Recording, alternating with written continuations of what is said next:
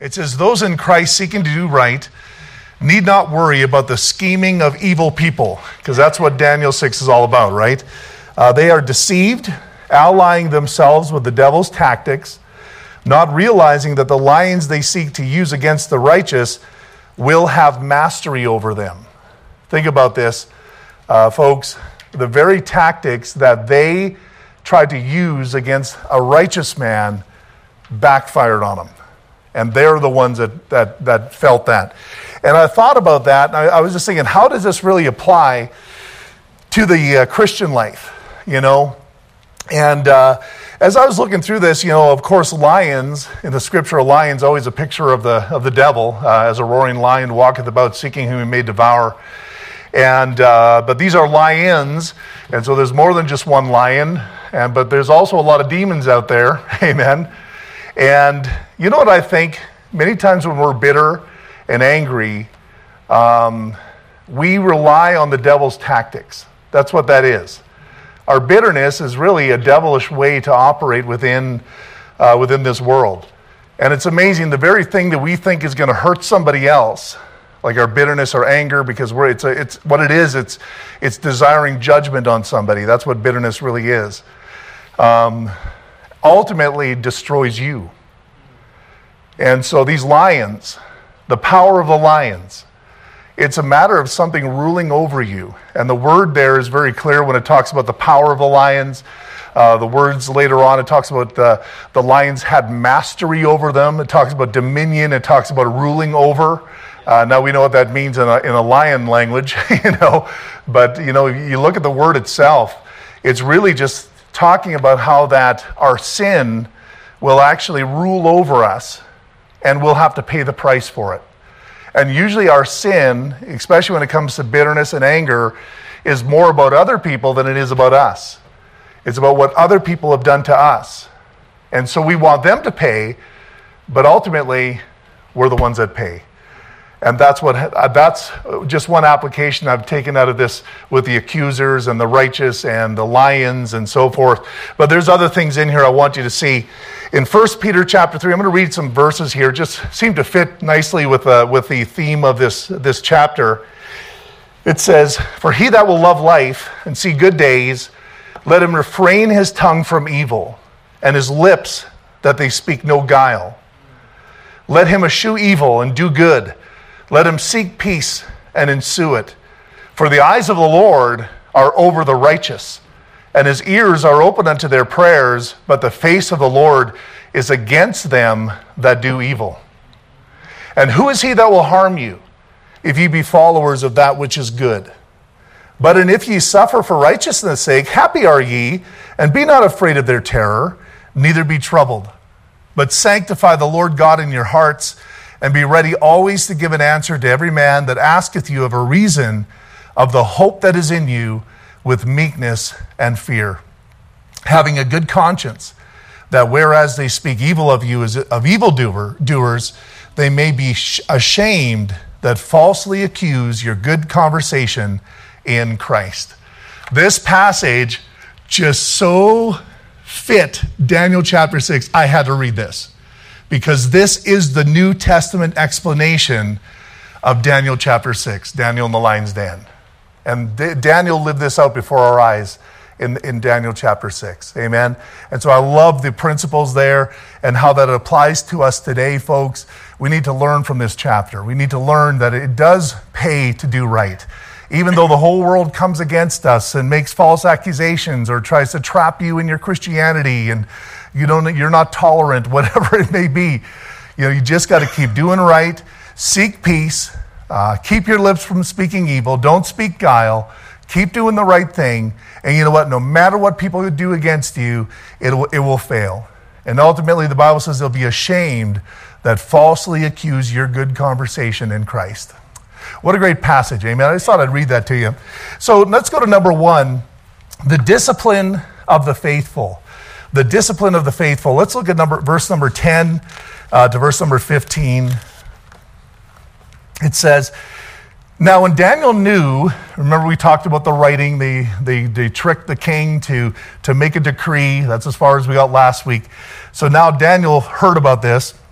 And when Daniel knew that the writing was signed, he went into his house, and his windows being open in his chamber toward Jerusalem, he kneeled upon his knees three times a day and prayed and gave thanks before his God as he did aforetime. Then these men assembled and found Daniel praying and making supplication before his God. Then they came near and spake before the king concerning the king's decree. Hast thou not signed a decree that every man that shall ask a petition of any god or man within 30 days, save of thee, O king, shall be cast into the den of lions? The king answered and said, The thing is true, according to the law of the Medes and the Persians, which altereth not. Then answered they and said before the king, That Daniel, which is of the children of the captivity of Judah, isn't that something? You know, they're digging here. they're digging against Daniel. So he's not only just Daniel, the president, the first president. Oh, he's Daniel of the captivity of Judah. Remember, of those people that we conquered many years ago. I mean, they're just digging for anything against this guy, you know? And so that's what they say. And then it goes on to say, um, the captivity of Judah regardeth not thee, O king, nor the decree that ha- thou hast signed, but maketh his petition three times a day. Then the king, when he heard these words, was sore displeased with Daniel? No, with himself. And set his heart on Daniel to deliver him, and he labored till the going down of the sun to deliver him. Then these men assembled unto the king, and said unto the king, Know, O king, that the law of the Medes and Persian, Persians is that no decree nor statute which the king establisheth may be changed. I didn't think we prayed yet, did we? Let's pray. Amen. Father, I just thank you, Lord, for this time that we can be together. I pray that you would bless this message.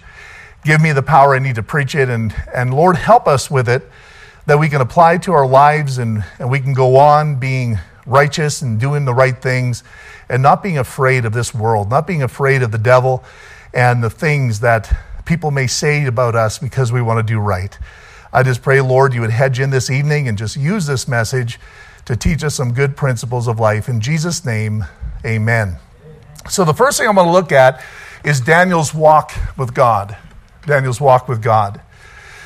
So it says, Now when Daniel knew that the writing was signed, he went into his house, and he, his windows being open in his chamber toward Jerusalem, he kneeled upon his knees three times a day and prayed and gave thanks before his God as he did aforetime. So, number one, Daniel knew the price of walking with God.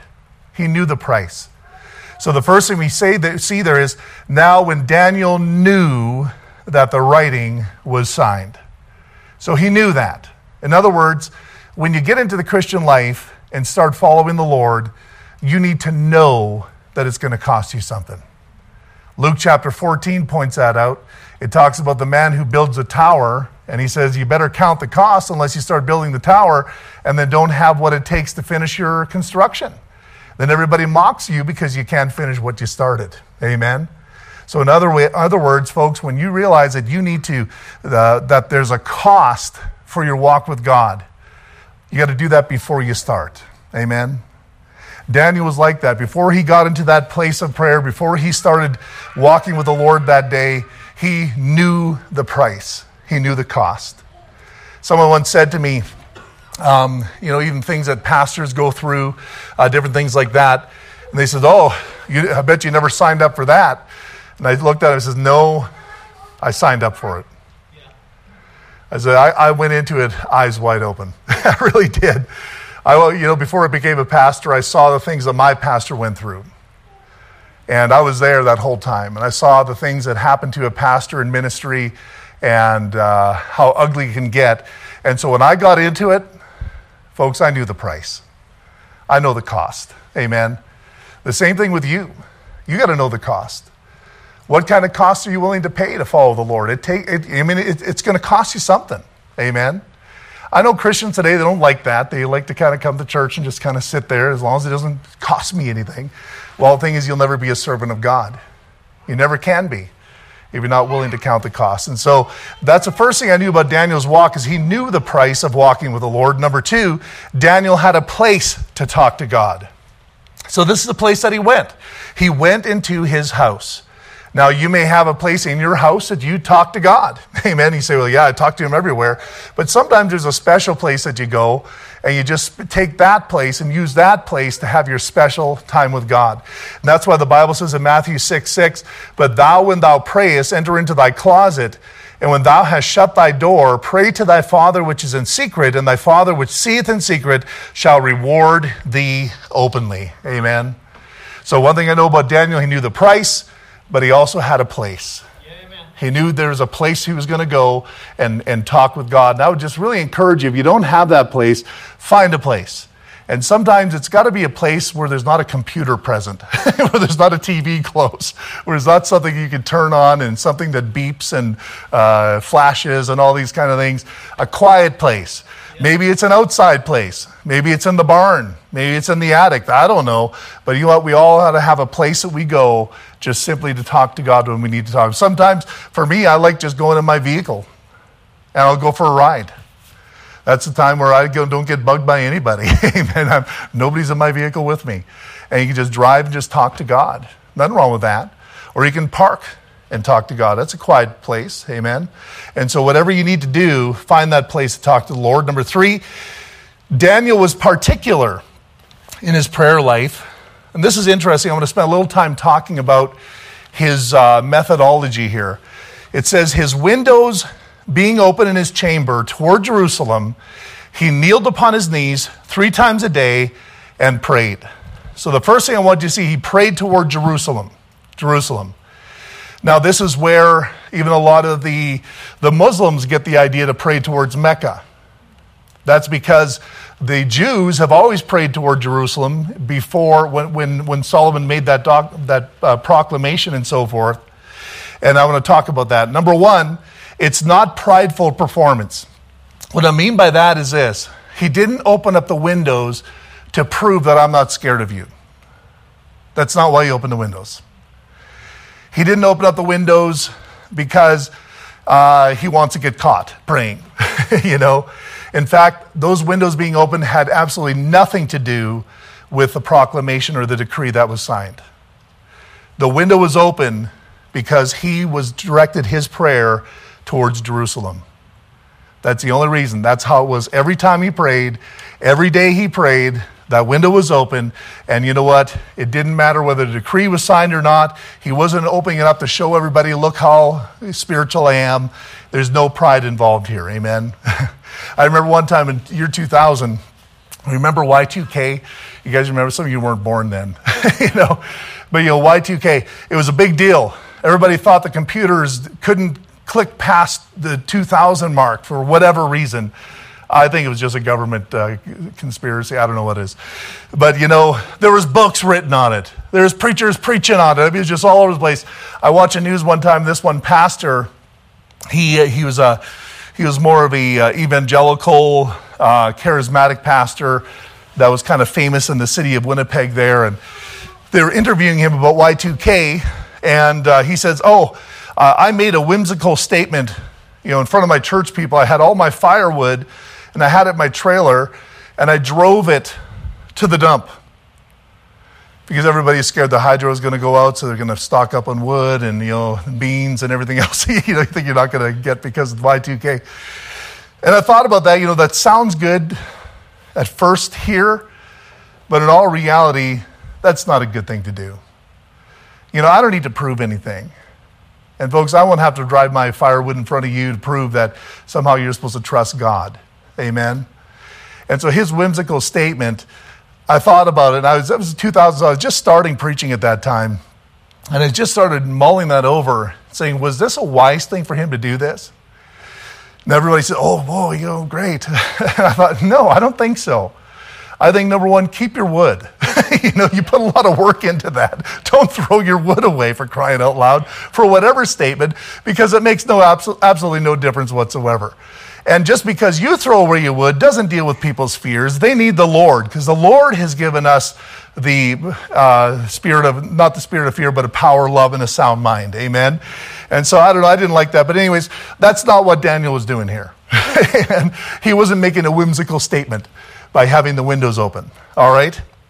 Number two, there's a prophetic perspective here. And of course, we know that at this point in Jerusalem, where was the temple? Well, the temple was rubble. It was destroyed. Uh, Nebuchadnezzar destroyed it early on in the captivity. So, really, he's praying toward Jerusalem, but Jerusalem is torn down. Uh, the temple is torn down. There is no temple there. Uh, even the vessels are right there in Babylon of the temple, you know. And so he's praying towards Jerusalem, but he knows that the temple's not there, but he does know it's going to be there. Amen? And so I think in his mind and heart, he's thinking ahead. He's thinking by faith that God's going to restore them and he's going, they're, they're going to be restored back to Jerusalem. There's good verses on that. Uh, Zechariah 8, verse 22, it says, Yea, many people and strong nations shall come to seek the Lord of hosts in Jerusalem and to pray before the Lord. Amen. That's Zechariah. That's talking about the millennial reign. Amen. So many strong nations will come to Jerusalem and pray towards the Lord. So when Daniel's praying, he's thinking also prophetically. He's saying, you know what? The temple may be destroyed, but that temple is going to be rebuilt.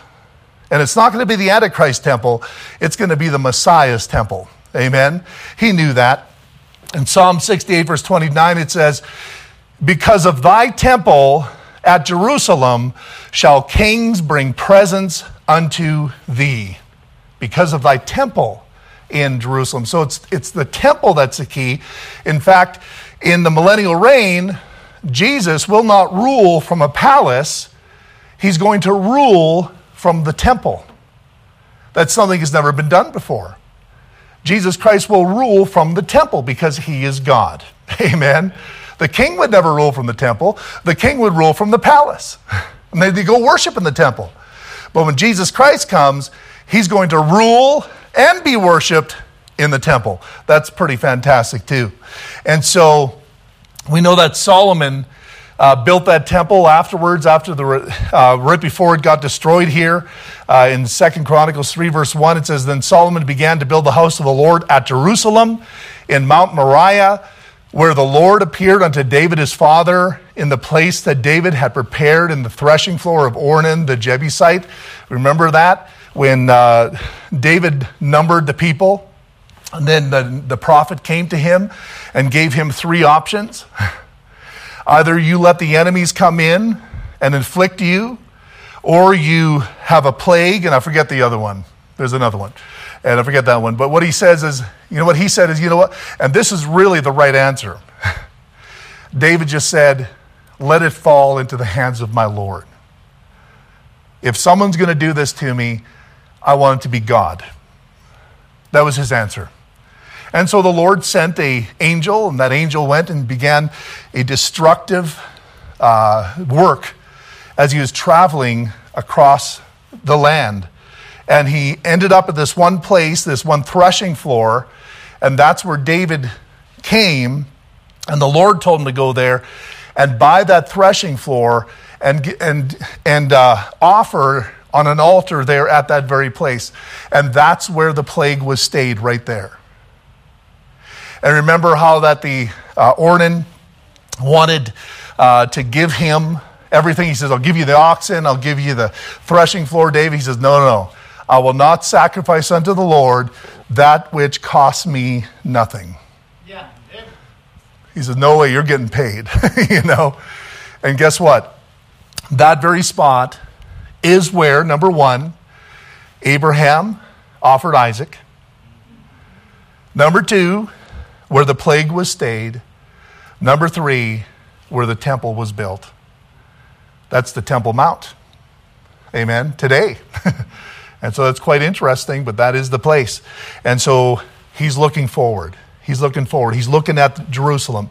Now, the third thing I want to point out here is the promised purging. Now, Second Chronicles 6, verse 36, it says this. Now, Solomon, we know he built the temple on that site right there, Mount Moriah. And as he was building it, was a fantastic temple.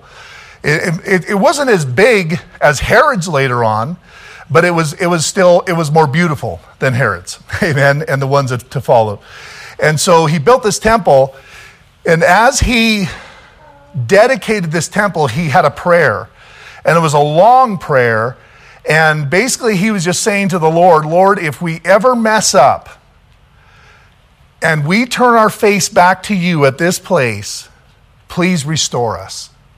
And he gave several instances of things, maybe uh, if, if we've ever uh, sinned against you, if, if enemy has ever taken us. And that's what I'll read to you now in 2 Chronicles 6, verse 36.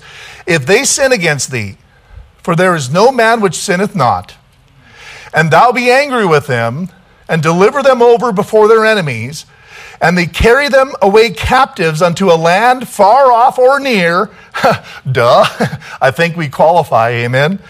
Yet if they bethink themselves in the land whither they are carried captive, and turn and pray unto thee in the land of their captivity, saying, We have sinned, we have done amiss, and have dealt wickedly. If they return to thee with all their heart and with all their soul in the land of their captivity, whither they have carried them captives, and pray toward their land, yeah.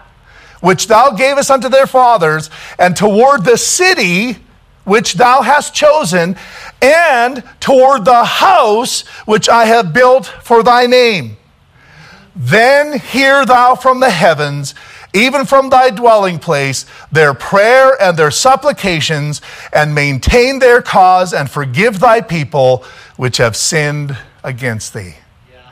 Yeah. Why was David, why was Daniel praying towards Jerusalem that day?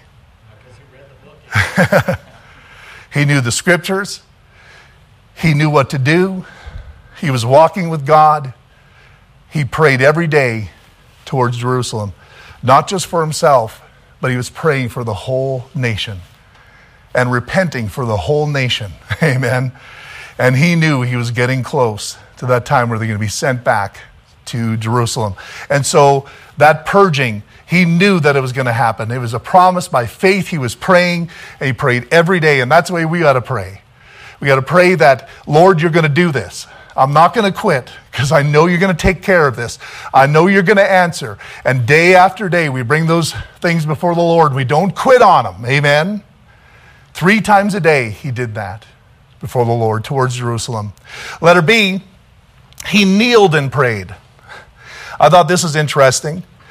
Of course, looking at Daniel chapter 6, I remember all these words are Aramaic. So when you look them up in the, in the lexicon or whatever book you're, you're looking up these original languages, you're getting a one time usage. in other words, you don't see the word kneel used anywhere else than in the book of Daniel as far as the Aramaic word is concerned.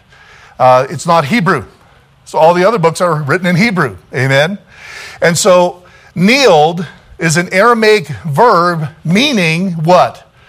To bless. To bless. So, what I'm saying here is this kneeling and praying are two different things. See, he didn't just pray, but he kneeled and prayed. Otherwise, he'd just say he prayed while kneeling. no, no. It says that he kneeled and he prayed. So I'll tell you this when you get on your knees before God, what you're doing is you're blessing God. You're giving God the reverence that he deserves. Yeah. You only kneel before a king, you only kneel before your God. Amen. That's why many Christians over the years, when they were put in positions to kneel before a pope or kneel before a certain king, they would say, No, because I only kneel before one. Yeah. And the Bible says that his name every knee shall bow. Amen. And so to kneel is to bless. This Aramaic word is used five times and only in Daniel, and the other four times it's translated bless. So this is the only time that this word is actually translated kneel. You know what? It's the right word. Read the context. It has to be kneel. Amen. That's the, that's the power of the Word of God. What a wonderful book we have. Amen. And I love the King James Bible. I really do. It's wonderful. And so Psalm 16, verse 7 says this I will bless the Lord who hath given me counsel. My reins also instruct me in the night seasons. Amen. So, what he's saying is this I get on my knees before God, I bless him because he's the one that's counseling me and what I need to do in my life. He is the one that has the counsel. He's the one that has the wisdom. He's the one that can direct me. Folks, have we got to that place in our life where we realize that you don't have what it takes to live your life? You don't have what it takes to live your life successfully? I mean, you can live it like the world, but you can't live it the way that God wants you to live it. Amen. We need to be so surrendered to the Lord that we put our decisions into His hand to let Him counsel us through all the different things that we face every day. Daniel did three times a day. He blessed the Lord. I bless you, my Lord, because you're the one that counsels me. Every time he, he was asked for counsel by any king, what did he always respond? It's not me, it's him. See, the reason we can't say that is we don't get on our knees to bless him. We don't get on our knees to get the counsel from him. That's why our decisions and the things that we tell people aren't necessarily the right things to say. We're not telling them the right direction to go because we haven't received that wisdom from the Lord. And the Bible says, if any man lack wisdom, that's kind of rhetorical, I think. If any man lack wisdom, let him ask of God that giveth to all men liberally and upbraideth not. That means he never comes to you and gives you a slap because you should have known. Amen.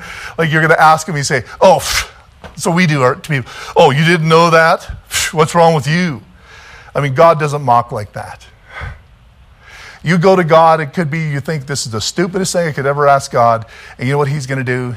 He's let me help you, son. That's the kind of God we have. Amen. Bless the Lord. he deserves your kneeling. I don't kneel as much as I used to since my knees hurting so bad, but you know, I do periodically just so I show myself that I still can. Amen. it's good. Psalm 26, verse 12.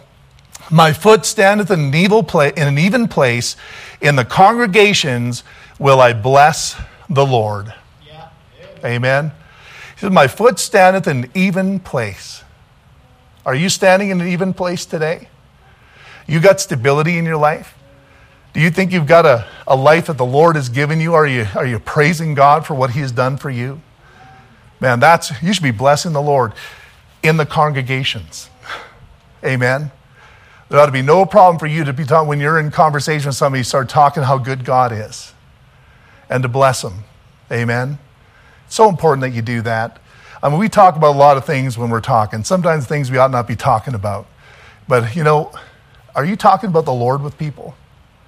Are you talking about how good He is? Why don't you try that? Why don't you make a change in your family life? When you sit around the table, just start talking about Jesus. Start talking about the scriptures talking about the things that he's done. Talk about the gospel. Talk about how, how the Lord saved you. Talk about good things. It'll push all that garbage right out of your home. Amen. Bless the Lord, the Bible says, in the congregations. Let's bless the Lord.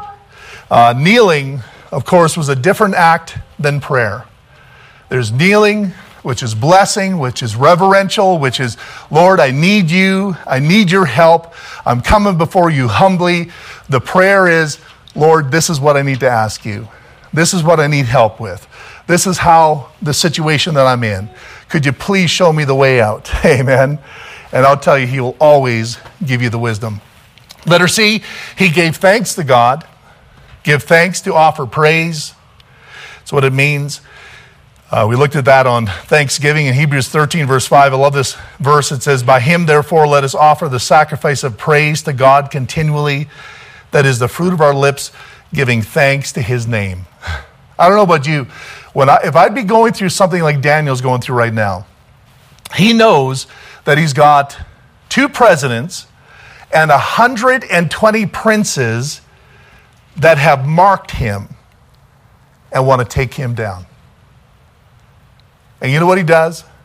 Goes and kneels and prays and thanks God. Because he knew that the only way to be free in the midst of all of that was to be thankful. If he wasn't going to be thankful, then he would have been in torment.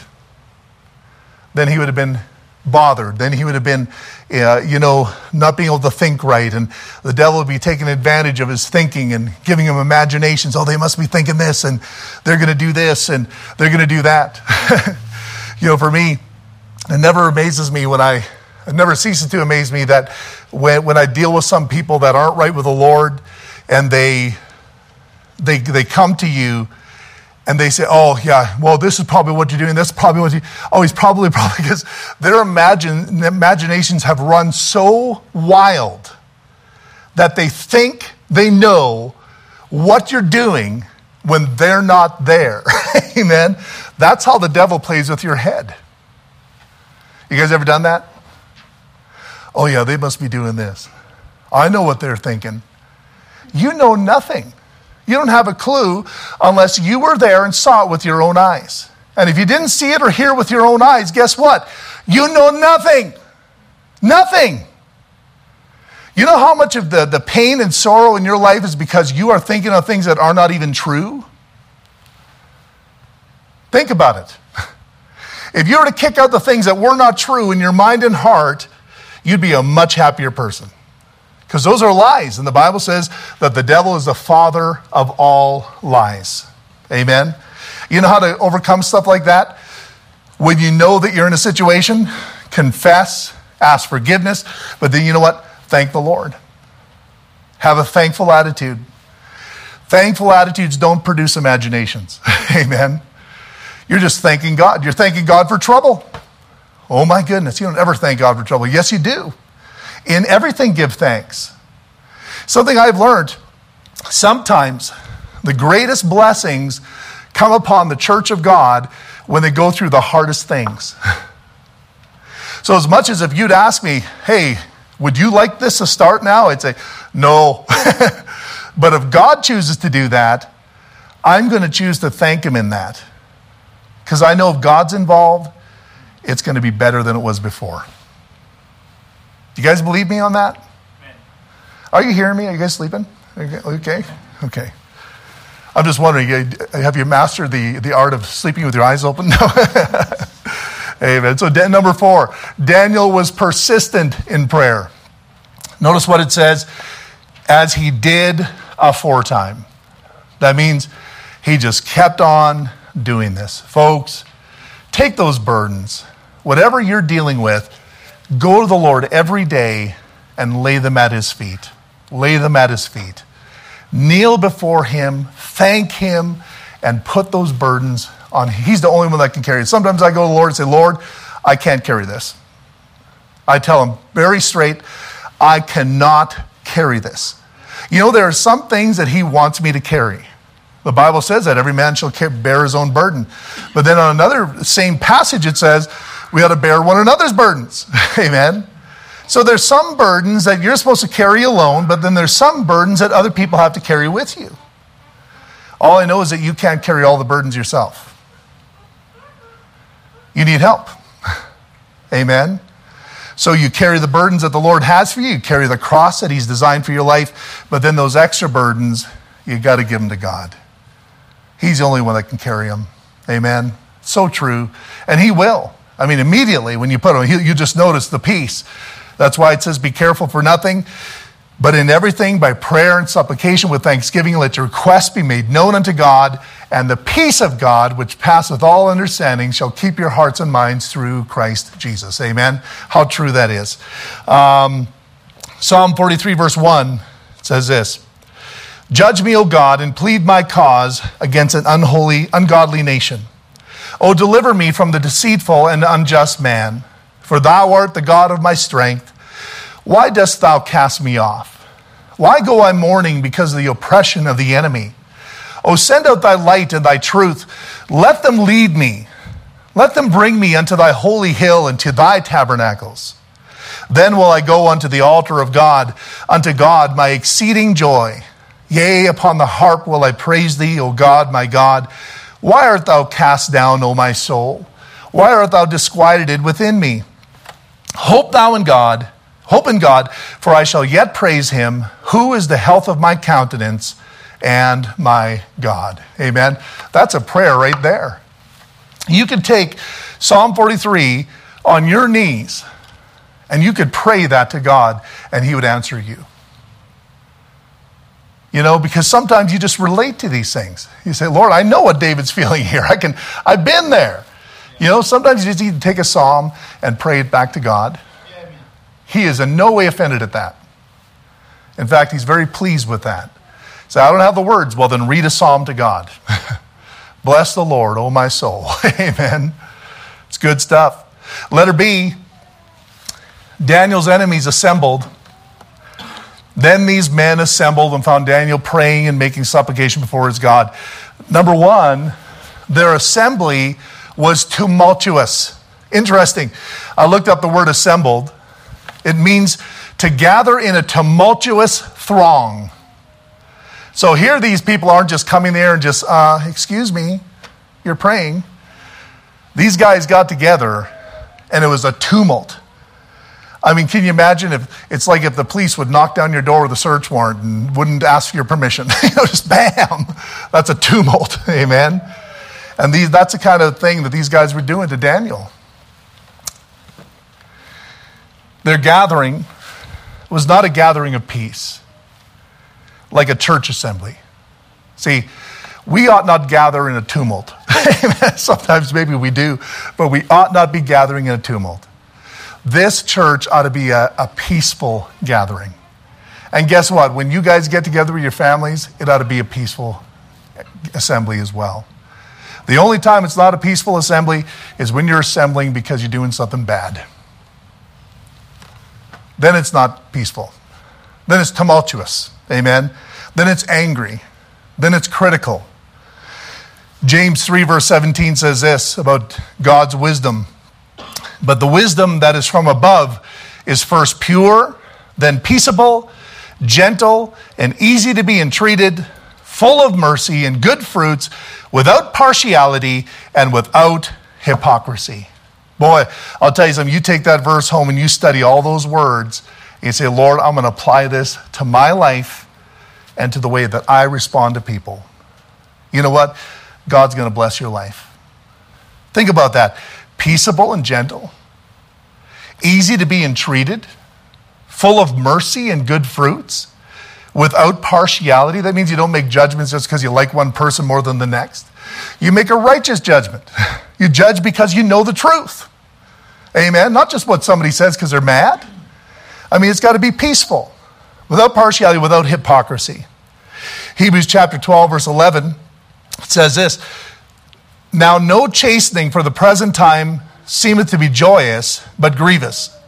Nevertheless, afterward it yieldeth the peaceable fruit of righteousness unto them which are exercised thereby. In other words, the Lord is always interested in you living in peace. Amen. He wants peace in your heart. He wants peace in your home. He wants peace in the church. He wants peace in our cities. He wants peace all over. But guess what? It doesn't always happen. But that is a result of God's wisdom being in your life. Number two, Daniel obeyed God rather than man. So here, in this passage, these men are telling the king that Daniel regardeth not the king's law. Now, what does that mean? That means Daniel is not making the king's law a big deal in his life. He is not obeying it. Why is that? Because he had another law to obey. Do you understand that when it comes to a conflict between God law, God's law and man's law, you always pick God's law. And you don't regard man's law. You pick God's law. Amen.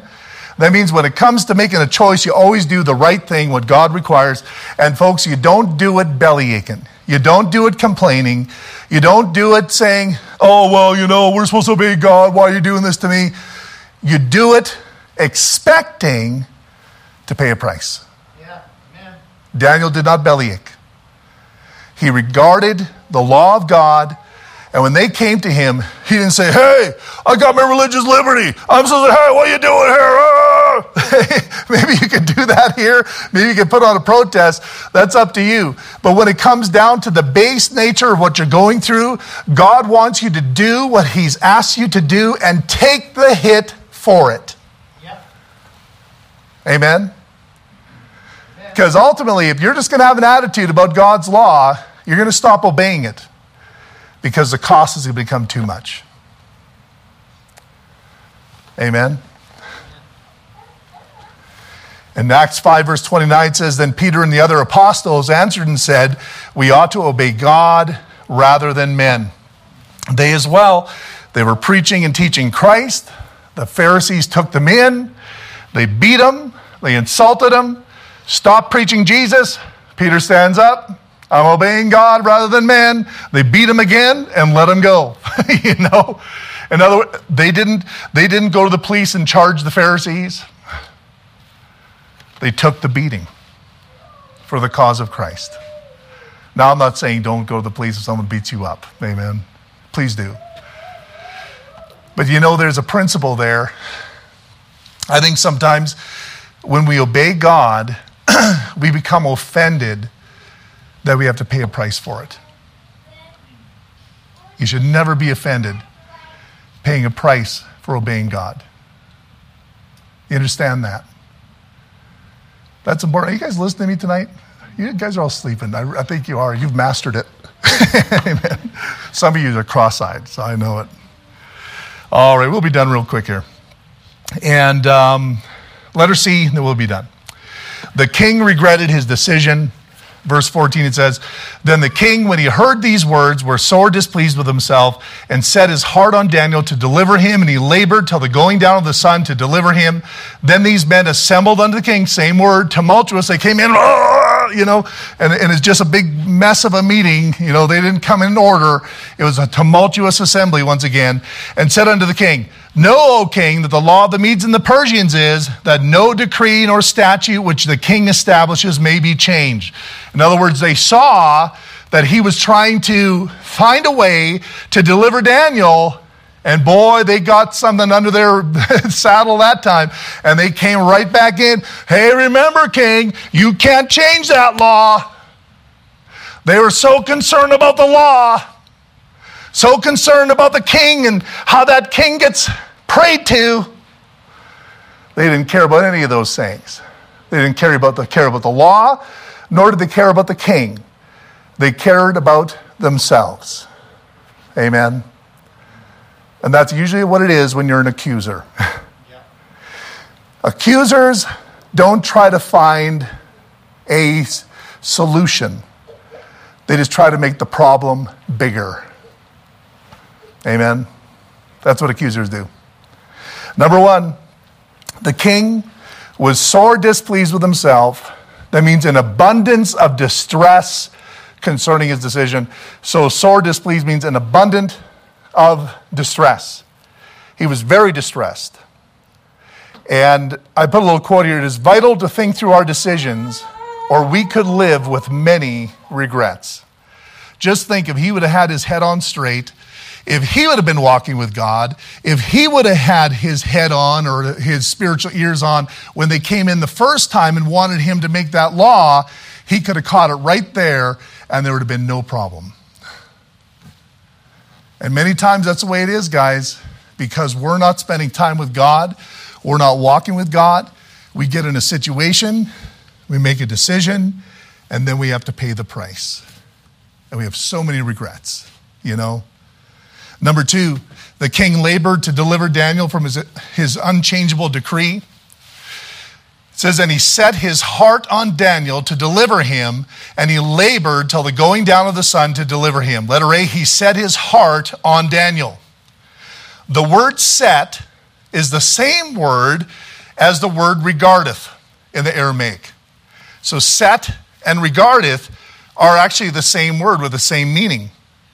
So think about this. I thought about that. I started putting it together. And this is a quote I got, I came up with. Because Daniel regarded God, the king ultimately set his heart on Daniel.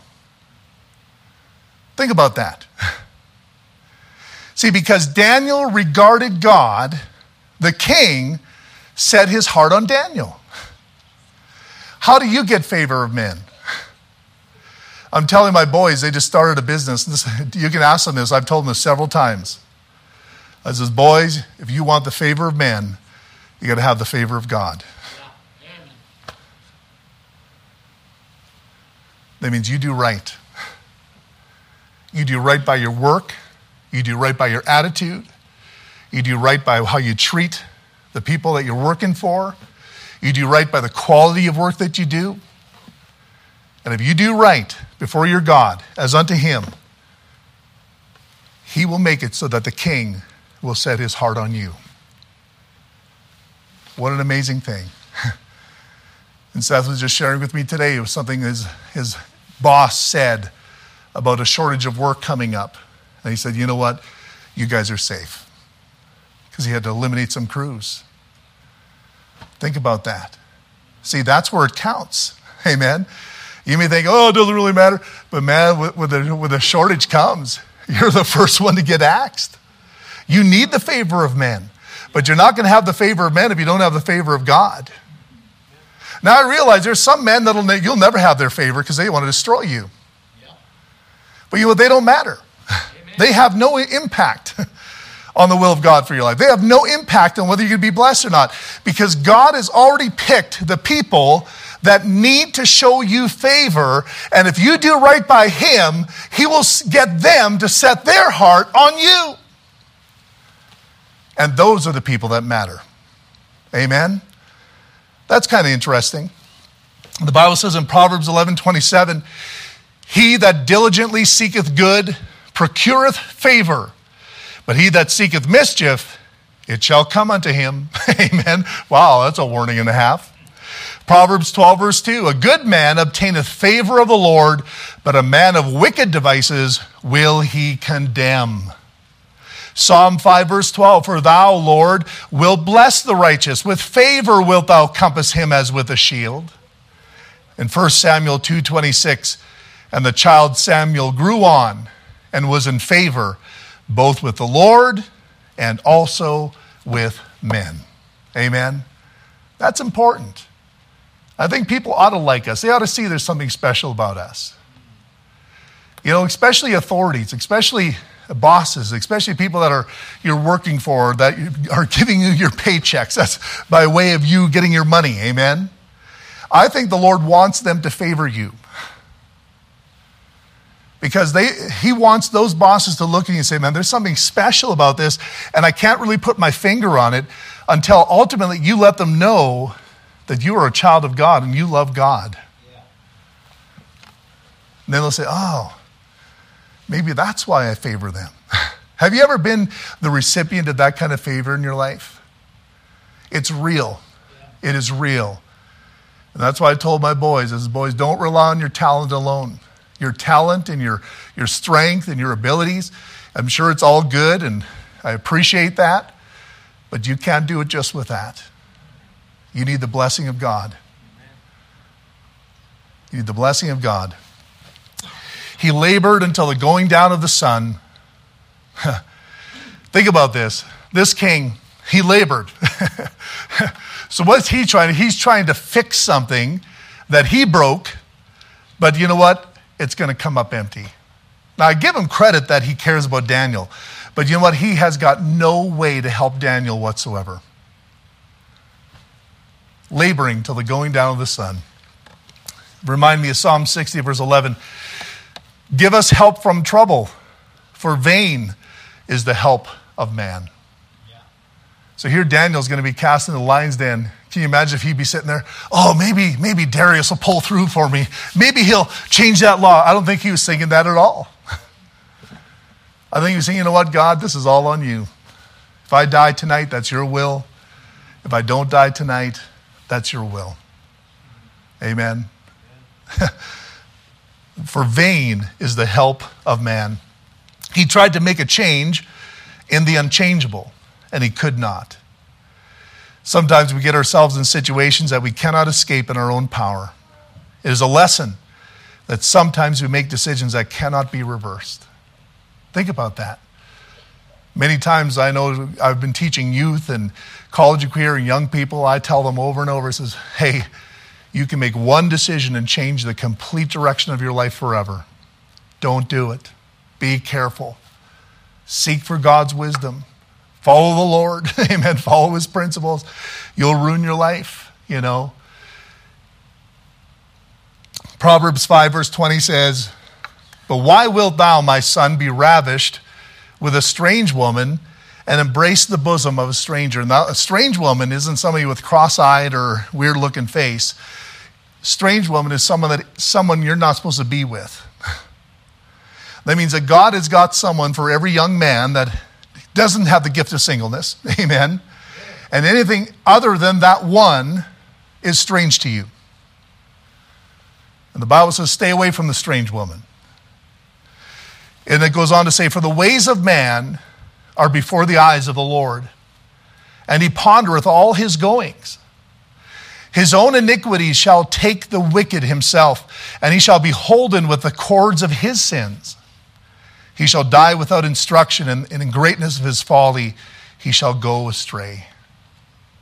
That's just the consequence of our decisions is so powerful. Now look at this king, you know, he made this decision. He got put in this decision where he was being pumped up, he was being flattered, he was being looked at as the big guru. You're the big kahuna here. Everybody loves you. They're going to worship you. And oh, yeah, let's sign that thing. And it didn't take long. And all of a sudden, he's just vexed in his soul that he couldn't change what he started. And that's not the kind of life you want to live.